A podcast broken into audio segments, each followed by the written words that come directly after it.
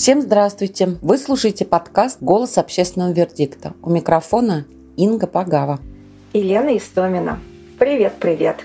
Сегодня 16 февраля, и у нас в фонде принято считать эту дату днем создания нашей организации. В этот день в 2004 году, 18 лет назад, было принято решение о создании фонда, который будет бороться с произволом и насилием в рядах правоохранительных органов.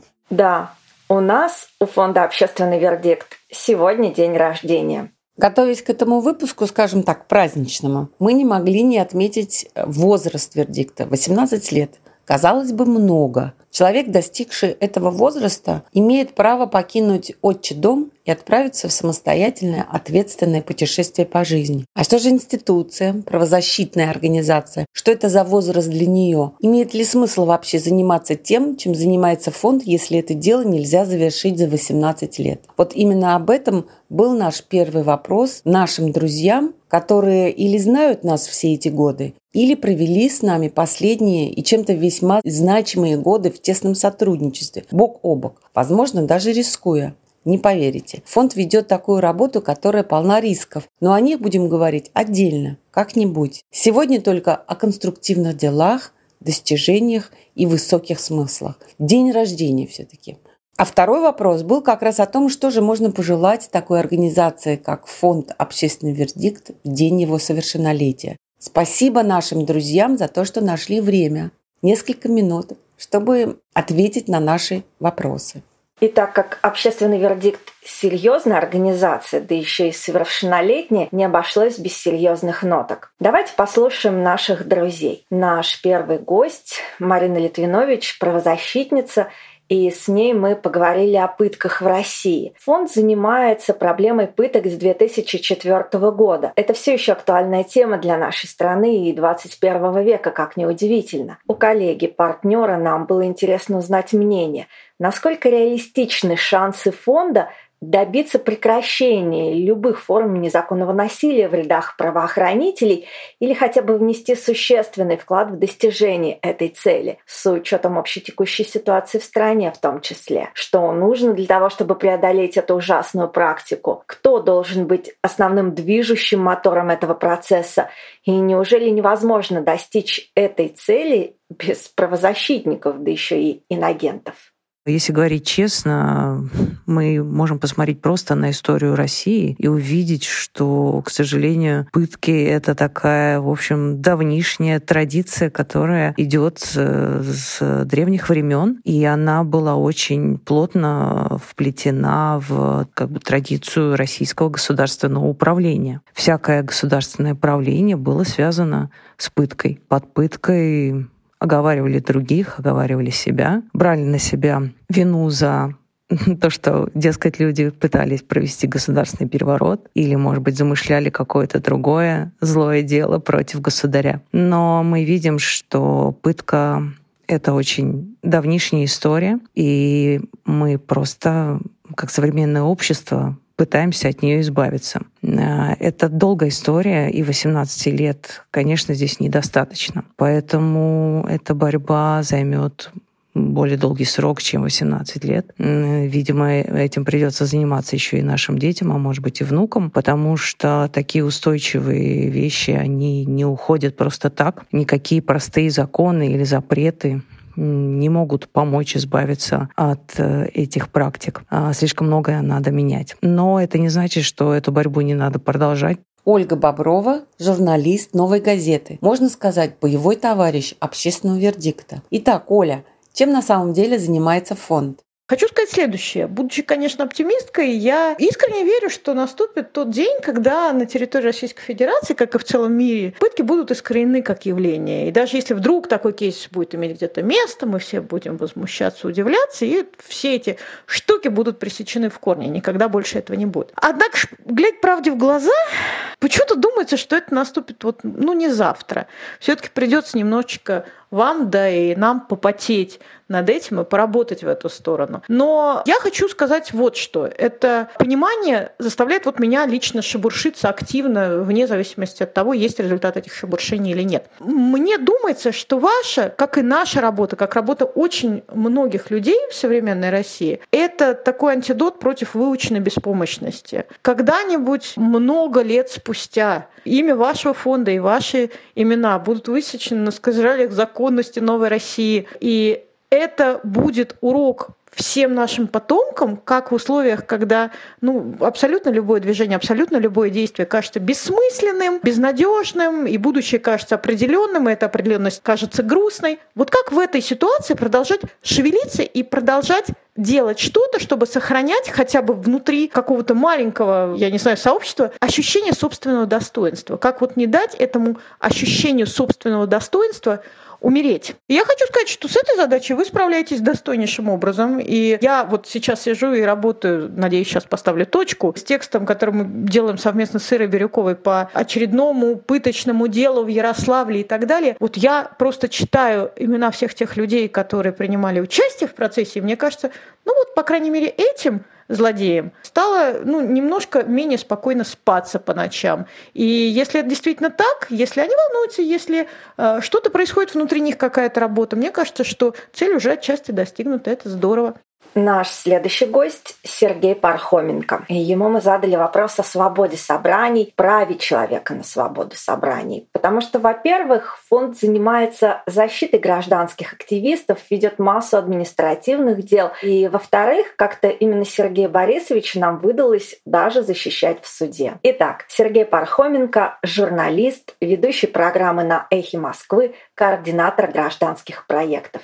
Ну, конечно, эта тема не все еще актуальна для нашей страны. Она, к сожалению, для нашей страны актуальна с каждым днем все больше и больше. И, конечно, если мы оглянемся назад и посмотрим на путь России за последние 30 лет, собственно, с того момента, как Россия стала снова независимым государством в 1991 году, э, наше с вами право на собрание, наша свобода в этой части всего того набора гражданских свобод, которые гарантированы нам Конституцией, сведена фактически на нет. Нету этой свободы сегодня в России. И это не событие последнего года или последних двух лет, которые все хорошо помнят и которые как-то были очень яркими, а местами очень яростными. Это тенденция всех этих 30 лет. Постепенно эта свобода тает и сокращается. Конечно, говорить об этой свободе отдельно от всех других было бы неправильно. Не существует никакой отдельной свободы собрать. Свобода или есть, или нет ее. И понятно, что тогда, когда в стране создается ситуация реальных гарантий демократических прав граждан во всей их совокупности, во всем их комплексе, когда у нас с вами есть и свобода слова, и свобода совести, и свобода передвижений,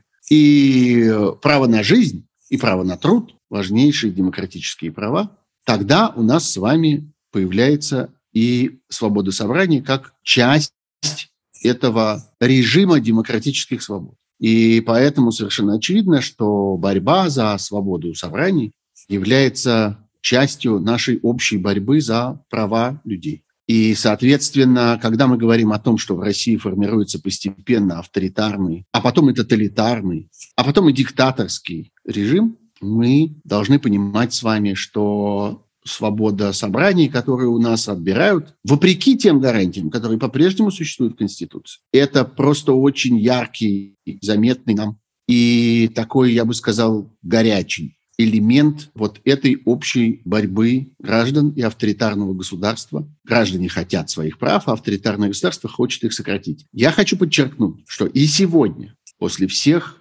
поправок, после всех э, вот этих странных референдумов и голосований, которые происходили у нас летом 2020 года, после всей процедуры фактически демонтажа э, конституционного строя в России, я бы так определил то, что произошло с Российской Конституцией, мы по-прежнему имеем записанным в основном законе нашей страны этот пункт. Это право, право людей собираться и выражать свое мнение, свою волю, свое отношение к каким-то важным событиям в их жизни. Это по-прежнему конституционная норма. Это по-прежнему конституционная гарантия. И по существу это означает, что мы возвращаемся с вами к тому лозунгу, который был по существу основным лозунгом правозащитного а потом диссидентского движения в Советском Союзе 60-х, 70-х годов. Выполняйте вашу Конституцию, соблюдайте ваши законы. Мы не требуем ничего сверх этого, мы не требуем ничего особенного.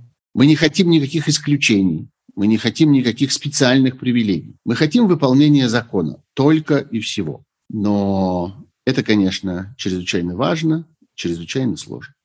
Ключевым элементом этой борьбы за права человека, борьбы за э, гарантии гражданских прав и в том числе борьбы за э, свободу собраний является наше требование, наше требование э, независимого свободного суда. Это важнейшая вещь. Это самый содержательный, самый чувствительный пункт.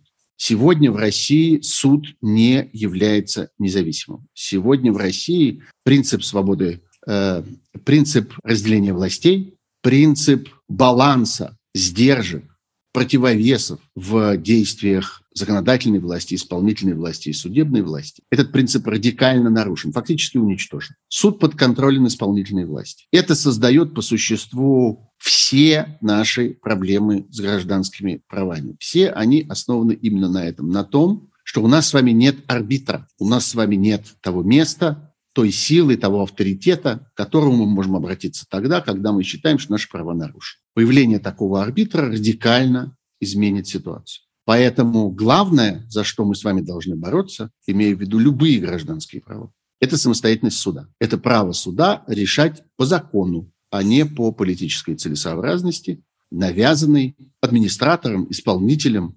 властителем, диктатором, кем-то сверху. Вот так.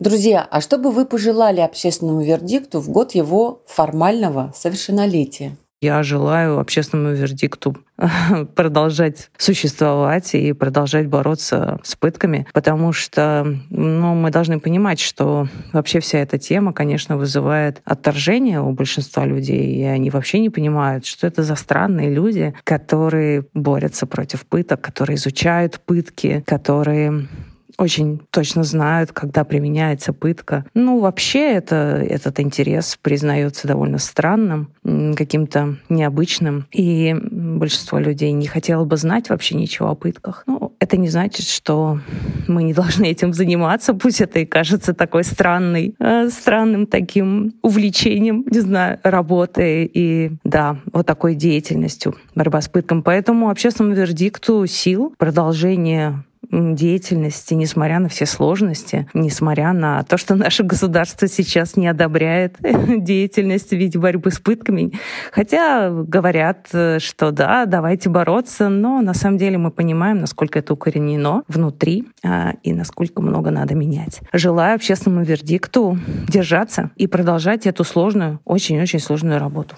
У нас в России, ну, много где в мире, формальное 18-летие – это, ну, такая, такой рубеж, это дата перехода из а, условного детства в условную взрослую жизнь. Вот, друзья мои, я хочу вам пожелать, чтобы то, что начнется в жизни фонда после его 18-летия, вот это уже были по-настоящему такие взрослые дела, чтобы все то, что было до, а было уже, согласитесь, немало, чтобы вот им все это детскими шалостями показалось. Я вас поздравляю, я очень рада быть вашим другом, я горжусь тем, что такой фонд есть у нас в России. И долгое лето вам, ребята, вы молодцы настоящие.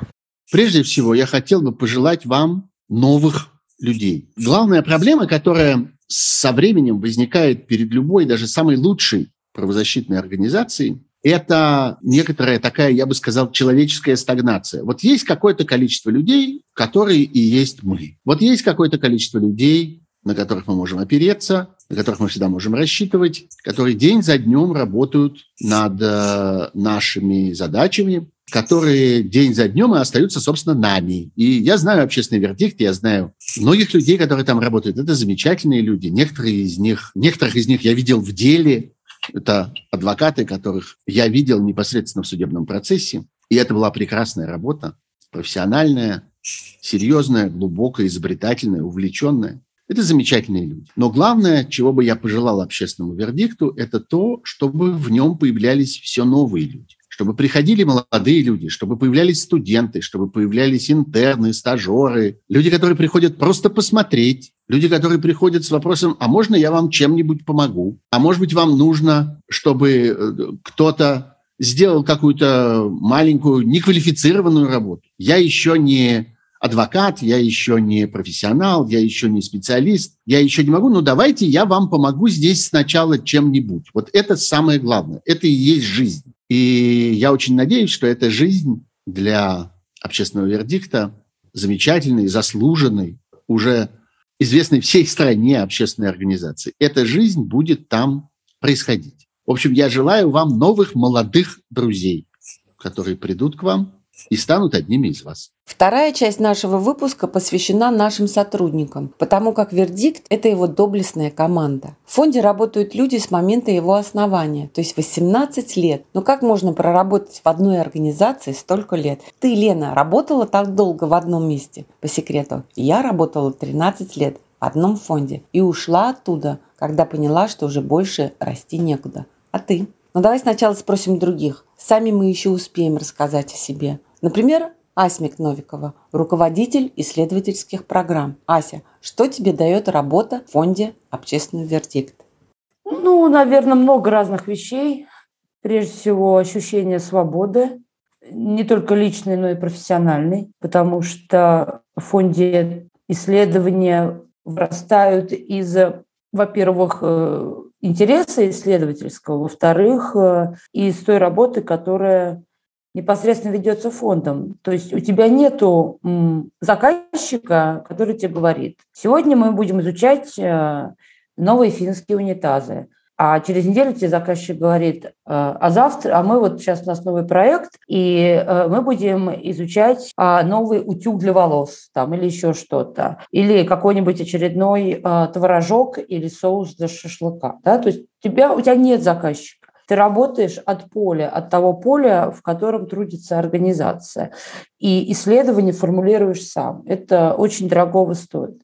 Это ощущение профессиональной свободы, которое не означает э, отсутствие какой-то ответственности, либо понижение стандартов профессиональных именно уже в исследовательской работе. Но это означает прежде всего вот это необходимое ощущение того, что э, тебя ни в какие интеллектуальные рамки не загоняют. И большое преимущество фонда, что фонд готов терпеть какие-то бесконечные интеллектуальные излишества, которые я позволяю просто потому, что у меня непрерывно работает э, в голове такая машинка, да, которая анализирует происходящее, ну и, соответственно, предлагает какие-то новые исследовательские идеи. И, то есть это само по себе означает, что для социолога среда, э, среда в фонде это очень, она, она очень плодотворная, потому что она дает тебе раскрываться как исследователю.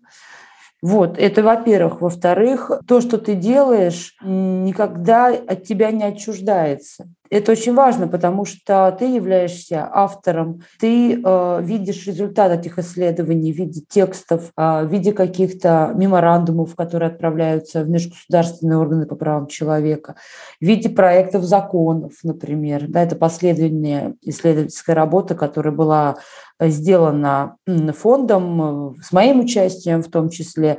Это работа по... Ну, мы сочиняли законопроект, как мы видим, э, законопроект, который криминализирует э, жестокое обращение и пытки. Вот. И это тоже очень важно, потому что очень многие социологи, они работают на износ, а при этом они даже не понимают, как результат их работы потом используется, кому-то он пригодился или нет, а насколько вообще это было прочитано, изучено, кому-то было интересно или нет. В нашем случае, там, персонально в моем, я всегда знаю, что получается, и я за это отвечаю, и я вижу, как дальше эти результаты работают, как их воспринимают, как их критикуют, что тоже очень важно. Это э, еще одна совершеннейшая драгоценность действительно для исследователей. Ты не участвуешь в какой-то фабрике по производству опросов, а ты идешь от нашей окружающей действительности, ты формулируешь те проблемы, которые ты видишь, которые нужны для того, чтобы их изучить. Ну, они нужны, и они как бы, э, это то, что нужно подвергнуть исследованию. Да? Ты сам это формулируешь, и ты начинаешь работать. И я считаю, что это одна из эм, главных вообще особенностей правозащитных организаций, не только применительно к исследователям, а вообще ко всем, что задачу себе мы сами создаем, и мы видим те измерения нашей действительности, которые никто не способен заметить. Я приведу пример. Допустим, наш исследовательский информационный проект по виджилантизму. Вот эту оптику и восприятие этой проблемы в таких категориях мы распознали. Это никто не увидел, потому что мы работаем с проблемой полицейского насилия.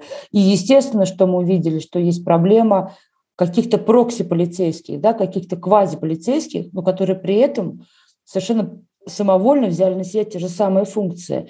Это никому не было интересно на это смотреть в таких категориях. Но мы посмотрели на это, и мы считаем, что это важно. И результат э, этого проекта – это не только самостоятельный сайт и материалы соответствующие, но это и несколько очень важных э, жалоб в Европейском суде, уже зарегистрированных, где, собственно, ставится проблематика, в том числе расследования тех насильственных действий, которые позволяют себе вигиланты. Второй проект, который мог увидеть только правозащитный какой-то фонд или, допустим, ну вообще, в принципе, правозащитники, это э, проблемы квазисудебных наказаний в тюрьмах. То есть это именно, естественно, мы не первые, кто сказали, что в российских тюрьмах есть штрафные изоляторы и в них пытают. Но мы на это посмотрели именно как на некую встроенную и сейчас узаконенную, кстати, машинку, когда та практика э, наказаний, которая по закону существует э, в российской тюрьме или ну, в российских колониях, фактически эта практика позволяет просто вытереть ноги о решении суда. Потому что суд говорит, что человек должен отбывать наказание в колонии общего режима, а это предполагает определенные условия содержания, а его больше половины срока держат в штрафном изоляторе фактически на тюремном режиме. А тюремный режим – это же более строгое наказание, и его назначает суд.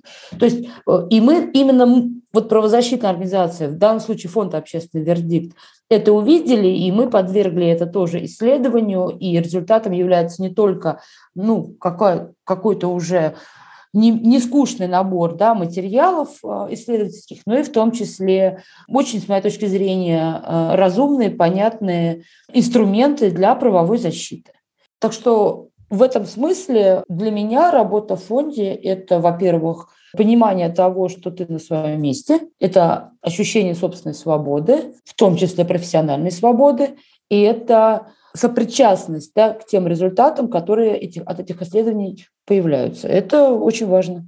Давайте послушаем теперь Светлану Блонскую, кризисного психолога, руководителя психологических программ фонда.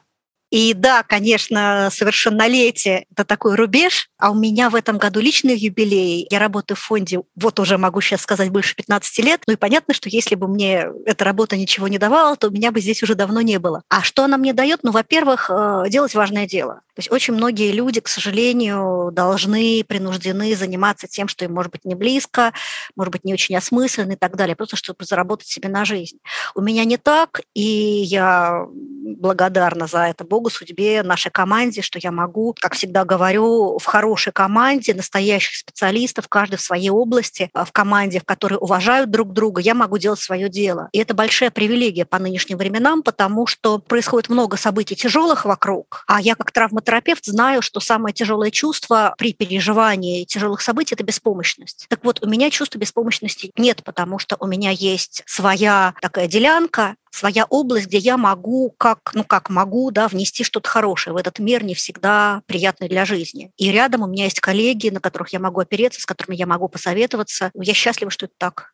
И Наташу Таубину обязательно спросим, директора фонда. Наташа стоит у руля самого истока организации. Ты знаешь, Инга, я, наверное, отвечу так. Я, на самом деле, себя считаю счастливым человеком в смысле как бы работы, да, где, где мне вот э, а, за последние 30 лет посчастливилось работать. Во-первых, э, это всегда были работы, которые во многом основывались на ценностях, если это не главное было, да, всегда, и большой широте там возможных э, действий. Ну, то есть ты во многом был сам себе хозяин и делал то, что ты считаешь нужным и правильным. И, и всегда вокруг а, были приятные, замечательные интеллектуальные, ценностно близкие а, люди. Мне кажется, что это великая история и очень важная история, если мы говорим о такой важной части работы, как, важной части жизни, да, как работа. Как ни крути, ну, даже при работе от звонка до звонка, что называется, это треть жизни человека, да, 8 часов из 24 в сутках. И вот в общественный вердикт с четвертого года я, собственно, в вердикт вердикте.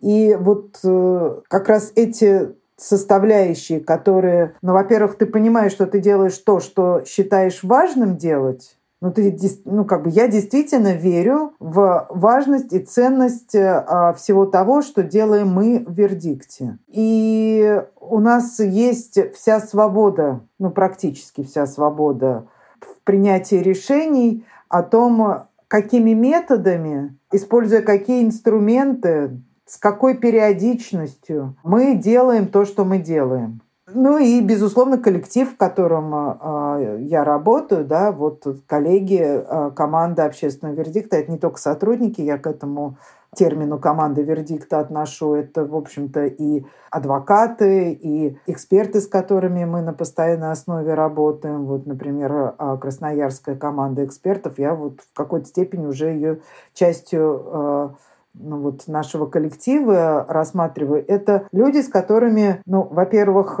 они ценностно близкие, вот все мы, да, работая в Вердикте, ценностно близкие, это крайне важно. А во-вторых, это а, очень высокообразованные, квалифицированные, с высоким уровнем интеллекта и у большинства этот уровень даже, ну, как бы, я чувствую, да, что выше, чем у меня. И это всегда возможность расти, это возможность обогащаться, это возможность узнавать что-то новое, это а, люди, которые открыты для получения чего-то нового от меня в том числе. И это вот такое взаимное обогащение а, тоже важный фактор и для меня. Поэтому вот складывая с одной стороны ценностную часть делание того, что ты считаешь важным, и делание так, как ты считаешь важным. То есть у тебя нет над головой а, какого-то ведомства, которое тебе сбрасывает сверху циркуляр и требует от тебя а, там, тех или иных показателей. Ты сама, по большому счету, мы сами все в общественном вердикте принимаем решение о том, что мы делаем, как мы делаем и какие показатели считаем для себя важными и к чему мы там стремимся. И мы это делаем, ну, для меня, а, в, ну, в части моего восприятия, а делается это все в коллективе, который вот э, обладает э, теми важными качествами, которые я выше перечислила. Очень хочется услышать мнение Дмитрия Егошина, руководителя практик по защите прав человека. Дим, что для тебя работа в фонде? Первое, наверное, и самое главное – это удовлетворение. То есть у меня интересная работа, у меня она такая живая, не застаиваюсь. Вокруг меня интересные, хорошие, добрые люди, а, с которыми приятно работать, с которыми приятно общаться. Конечно, самое главное – это удовлетворение от того, что я делаю. То есть есть определенная радость, когда я иду на работу, когда я сижу на работе, когда куда-то езжу. Все вот это наполняет меня какими-то положительными эмоциями. Если случаются какие-то э, проблемы, то они переживаются, легко переживаются, потому что я знаю, что коллеги, друзья мои, они меня поддержат э, в сложных ситуациях. Соответственно, я тоже всегда готов оказать и оказываю помощь. Поэтому мне действительно очень приятно находиться в этом коллективе, в этой организации, и мне действительно интересно а, работать и видеть результат своей работы. Ну, наверное, это редкое исключение, когда говорят, что там а, ходишь на какую-то нелюбимую работу только для того, чтобы а, работать. Нет, у меня все не так, у меня все по-другому. И я очень рад, что я попал работать в фонд «Общественный вердикт». И последний вопрос ко всем. Что вы пожелаете фонду в день его совершеннолетия? Ну, не терять молодости духа. Взрослеть, конечно, приятно, но, так сказать, вперед к новым приключениям. Да, совершеннолетие. Совершеннолетие – это уже такое время, когда уже нет розовых очков, когда пройдены все бури подросткового периода, когда есть такая хорошая независимость от старших, не знаю, правда, кто у нас старше, но главное, что уже без розовых очков смотришь на мир. И ну, сейчас я повторю, это не самое приятное время, чтобы смотреть на мир и на то, что происходит у нас в стране в частности. И именно поэтому я хочу пожелать в первую очередь коллегам и себе, и фонду в целом устойчивости. Есть такой термин, который последние годы очень любят в психотерапии, особенно в, кри- в кризисной работе, это resilience, устойчивость. Такая активная устойчивость. Это не устойчивость камня, которого не сдвинуть, а устойчивость матрешки, которую, может быть, можно нагнуть, но она потом поднимется. И я желаю всем нам такую устойчивость, я желаю всем нам пережить эти не самые простые времена не просто пассивно, а делая э, то, что мы делаем, то есть внося наш вклад в то, чтобы жить в нашей стране было безопаснее, чтобы было больше справедливости, чтобы было больше уважения людей друг к другу вне зависимости от позиций, а, накоплений и так далее. Ну а дальше дожить до того времени, когда может быть, нас не будет заваливать работой каждый день, а когда мы уже сможем выдохнуть, что-то отпраздновать и э, заняться составлением методичек, написанием книг, да, съемкой фильмов таких обзорных о том, как мы пережили это время. Я очень надеюсь дожить до этого времени, всем этого желаю.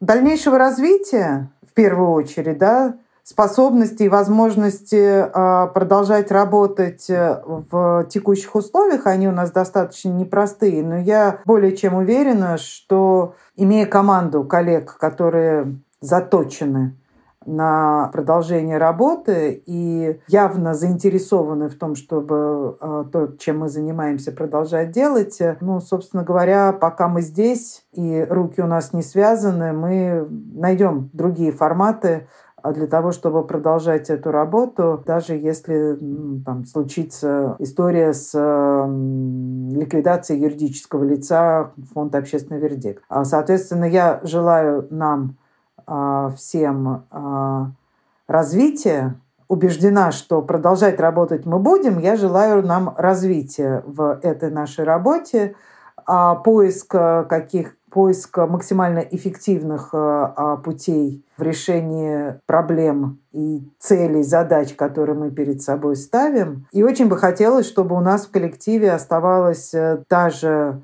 а, атмосфера открытости и взаимного уважения, какая, которая сложилась за эти годы. Я очень хочу, чтобы это же в нашем коллективе и дальше продолжалось. Наверное, так. Ну и, безусловно, всем здоровья.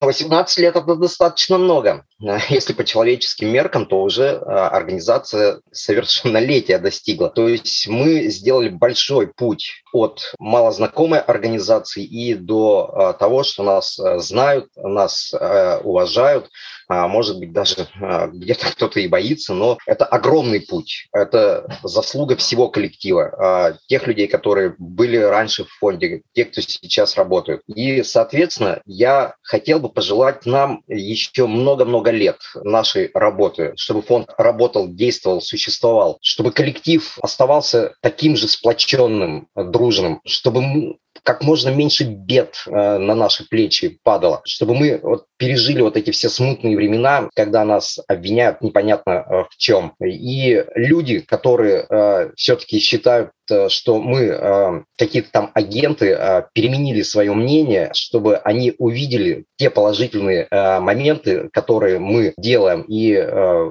конечно, не пожелал бы я никому а, попасть в наши заявители, а, потому что все-таки это очень а, скорбное дело обращаться к нам и получать нашу помощь. Но чтобы людям не приходилось сталкиваться с такими проблемами, с такими бедами. Ну, а нам еще раз многие лета творческих, а у нас работает творческая, творческих успехов, развития дальнейшего. Ну и, соответственно, друзьям, коллегам здоровья, терпения, сил. Мне понравились практически все слова, сказанные сегодня нашими такими разными спикерами.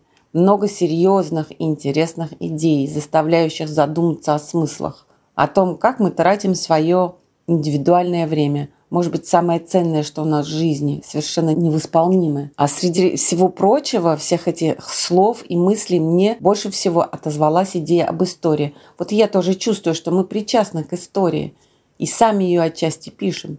Важные перемены, борьба. Неизвестно, чья возьмет, но мы гнем свою палку. То ли это чистолюбие льстит, то ли у меня собственные образы закончились, и я пользуюсь чужими.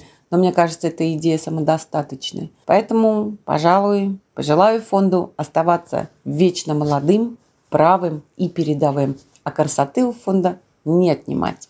Полностью согласна с тобой, и пусть сбудется все то, что сегодня пожелали фонду наши гости и коллеги. На этом мы завершаем выпуск, приуроченный ко дню рождения фонда. До свидания, дорогие слушатели. Если вы дослушали нас до самого конца, и если вы считаете, что общественный вердикт должен жить и работать дальше, пожалуйста, подпишитесь на регулярные пожертвования. Это можно сделать у нас на странице «Поддержать» на сайте myverdict.org. Спасибо и будьте здоровы. Вынуждены сказать, что фонд «Общественный вердикт» внесен в реестр иностранных агентов Министерства юстиции Российской Федерации.